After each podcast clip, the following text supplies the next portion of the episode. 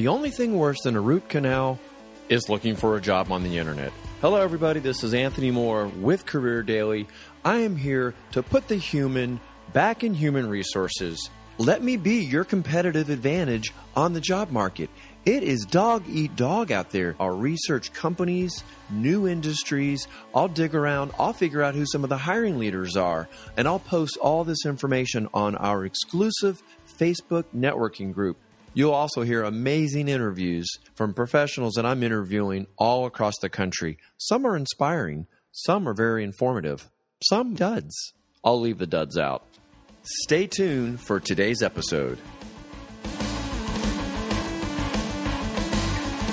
You might think that I'm extroverted because I have no problem speaking behind the mic. I've been a recruiter, I do a lot of work talking to people that I don't know for the first time, reaching out to people that I don't know.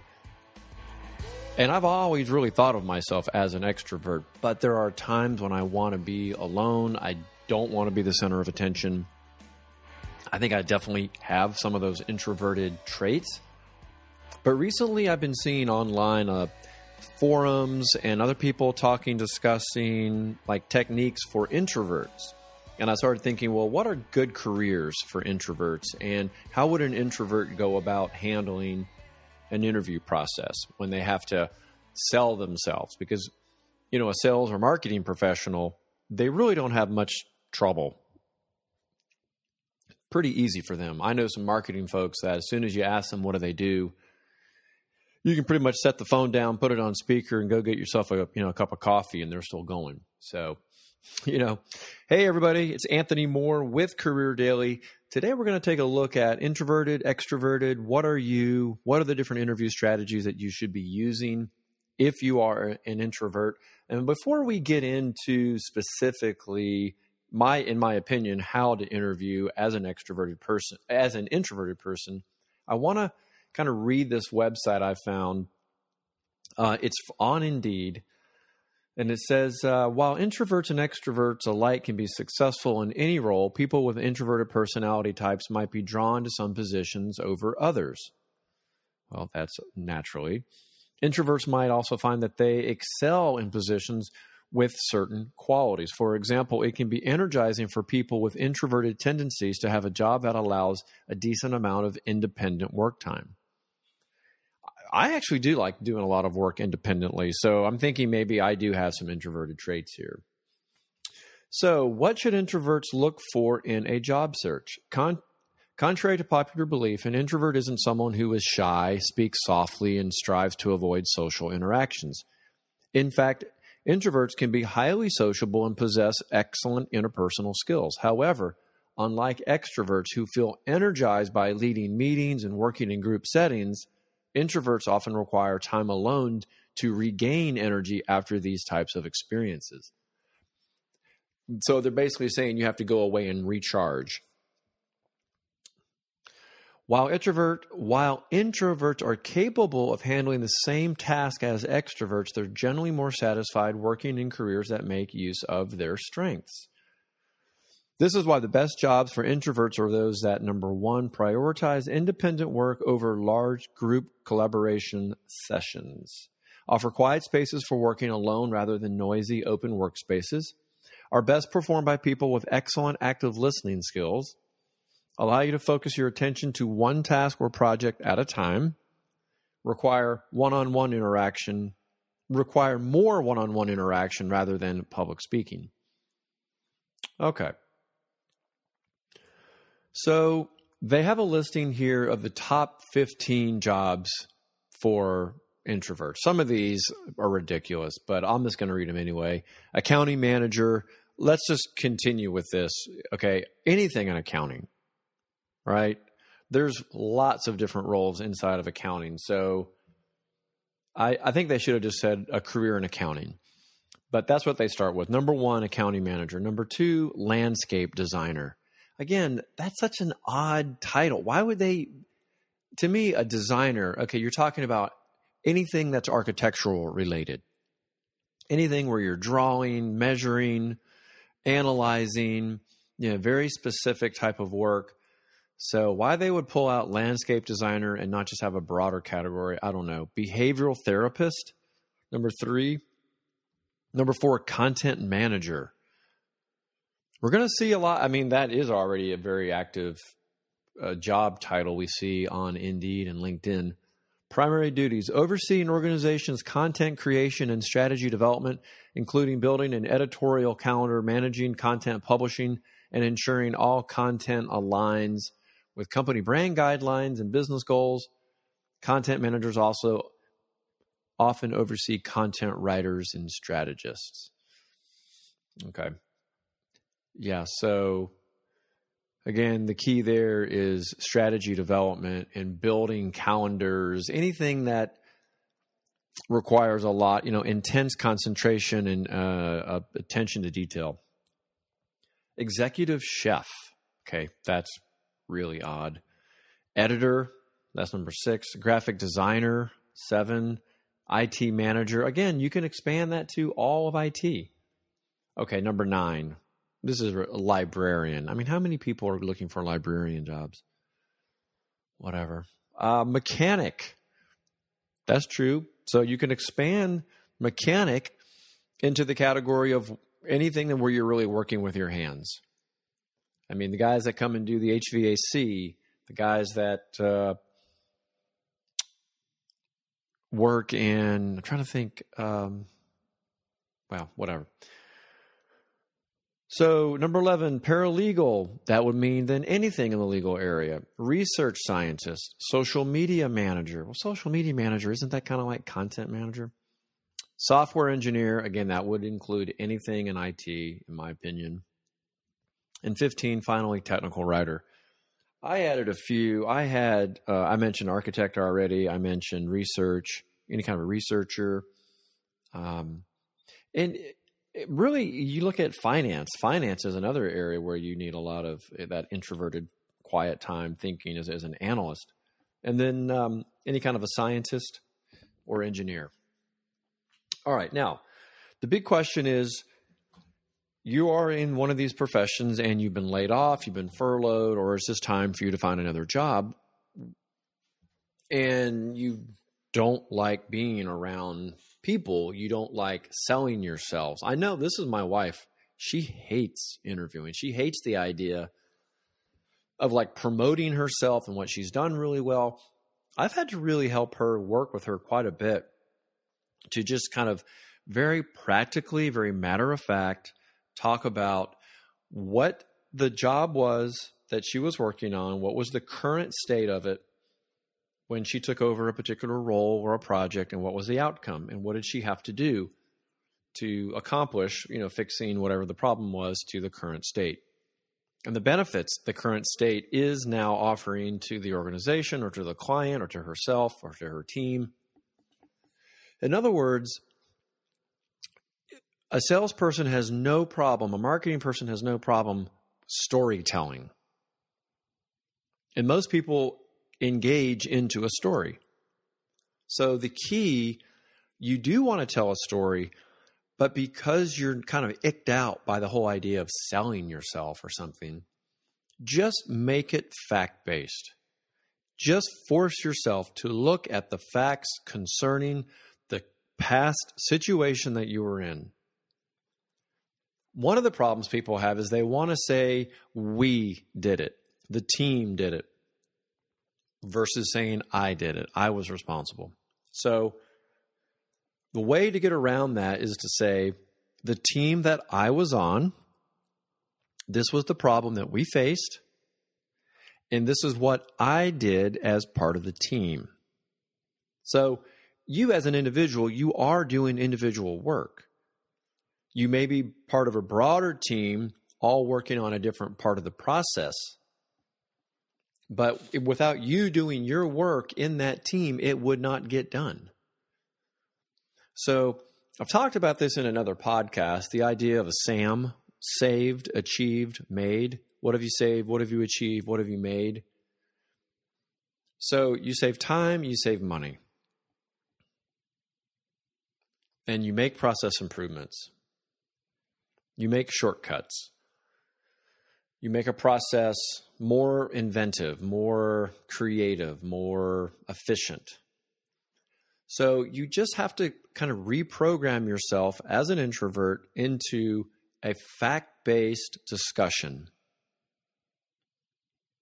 Once you have gone through your resume and looked with a critical eye at all the duties, all the responsibilities, all the tasks, how they were improved, how were they made better, then you can put together a picture of a lifelong or a career long journey of making where you've been better. My wife says, Well, I don't really know what I've done that's better. Well, she is so good with clients. She tends to underestimate the good she's doing. And that could be a problem that you're having too. You might be underestimating. I would say do not assume something that you do really well is actually not important. There are a lot of people that do not have good customer service skills, that do not finish projects well. I, I can't go through all the different examples, but suffice it to say, if you have a job and you're being paid and you are liked at your at your job and people give you good feedback, you're doing a good job. You just need to then figure out how can I present this information not in a salesy way, but just show progress. That's what you want to show is progress. So let me just start with accounting. I've placed so many accountants, I've helped so many people in the accounting finance field over, over my career that it's a good example. And it happens to be the number one introverted job on this list, accounting manager. So what an accounting manager is dealing with. Well, let me read the duties here. It says oversee and manage the day to day operations of an accounting department, including analyzing data, creating financial reports, developing organizational accounting policies. Accounting managers may also direct and oversee the work of junior accounting prof- uh, personnel. So, whatever job you're in, and we're going to talk about the accounting manager specifically, you have to imagine if you're interviewing for a role like this, you are also going to be interviewing side by side in a virtual setting against other people who've done the same exact thing. And if the hiring leader is looking at you and you've got four other people lit virtually lined up side by side by side by side by side, and each and every one of you say, Well, I oversee and manage the day to day operations of an accounting department. Or the question is, who here has oversaw and managed the day to day operations of an accounting department? All five people raised their hand. Okay, well, now the hiring leader says, okay, well, that question didn't work because they've all done it. So I can't screen anybody out. No one's standing out. Then they say, who's analyzed the data? Everyone raises their hand. Okay, well, I, I can't use that. What about who's created financial reports? Well, every accounting manager raises their hand. Well, who's developed an organizational uh, policy manual? Everyone raises their hand. So you see, no one separating themselves. Except within each of those questions, there is an, an enormous opportunity that's lost by you if you are not showing the SAM behind what you did. For example, the org- uh, who has created organizational accounting policies? Everyone raises their hand, but you you actually say something different. You say, when I joined XYZ company, we did not have an organizational accounting policy manual. And the problem with that is all the junior accountants, including the more senior accountants, were all handling transactions in a slightly different way. We were using multiple spreadsheets, multiple online data collection points, and when it came time for month end close, it was very difficult for me to get an accurate count, an accurate read on the real data.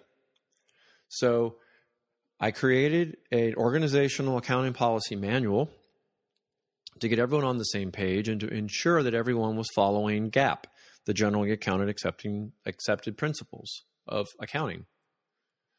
And because we have now moved to use the manual and we're all following the manual, our month end close time, the time that it takes us to close the books, shrunk, was reduced from uh, 12 days down to nine days. Now, you see, you just told a story. You told a story of the situation you walked into, the problem that existed, and not just the problem that existed, but the resulting additional collateral damage from those problems. What you did, you established the manual, and because it was implemented, what were the results?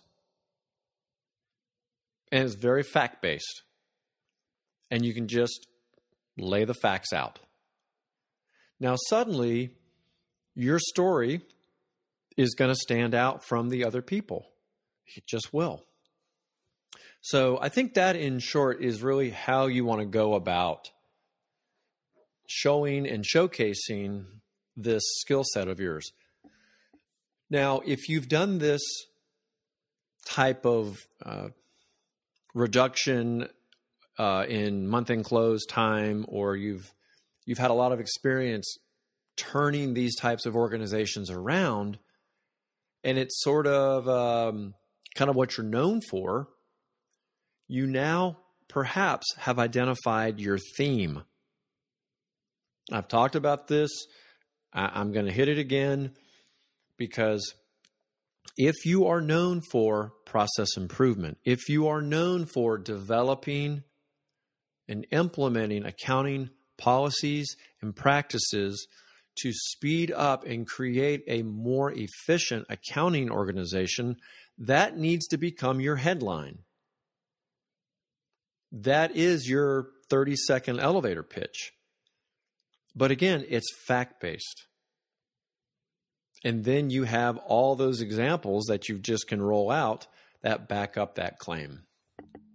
So whether you're in an engineering role or an IT role or a content management role, you can still talk about the situation that you found yourself in and the steps and the changes you made and the resulting good things that happened. I hate to just boil it down to something so simple. I, I, I, in my mind, this is not hard but I think it is hard for people, and because they just don't always see what they do as quantifiable. And I get it, that is difficult. So if you're having a hard time figuring out how to make your your past experiences on your resume jump out or your interviews pop or jump out with those types of facts, head over to the Facebook group Career Daily and drop in your question or drop in your resume. Ask the group how they would do it, and we'll get some people to chime in on that, and I'll I'll chime in as well. And don't forget if you if you like the podcast, if you like what you're hearing, please subscribe and please share it and give it a, give us a rating and a review. That would very that'd be that would be great. Well, that is it for today, folks. I think um, think it's pretty clear. You just want to show the uh, steps you took to make your situation better. Don't underestimate the value of what you're doing. Even if you think what you're doing is a small, unimportant task, think about what the negative consequences would be if it was done really, really badly. Suddenly, you'll see just how important it is. And if you're doing it in a very, very positive way, then that's something that you can definitely talk about, and it's uh, it's a selling point for yourself. Hope y'all are having a great day. I will see you soon. See you on the next episode of Career Daily. Don't forget, head over to LinkedIn and follow me, and then go to Facebook and join the exclusive Career Daily Facebook group.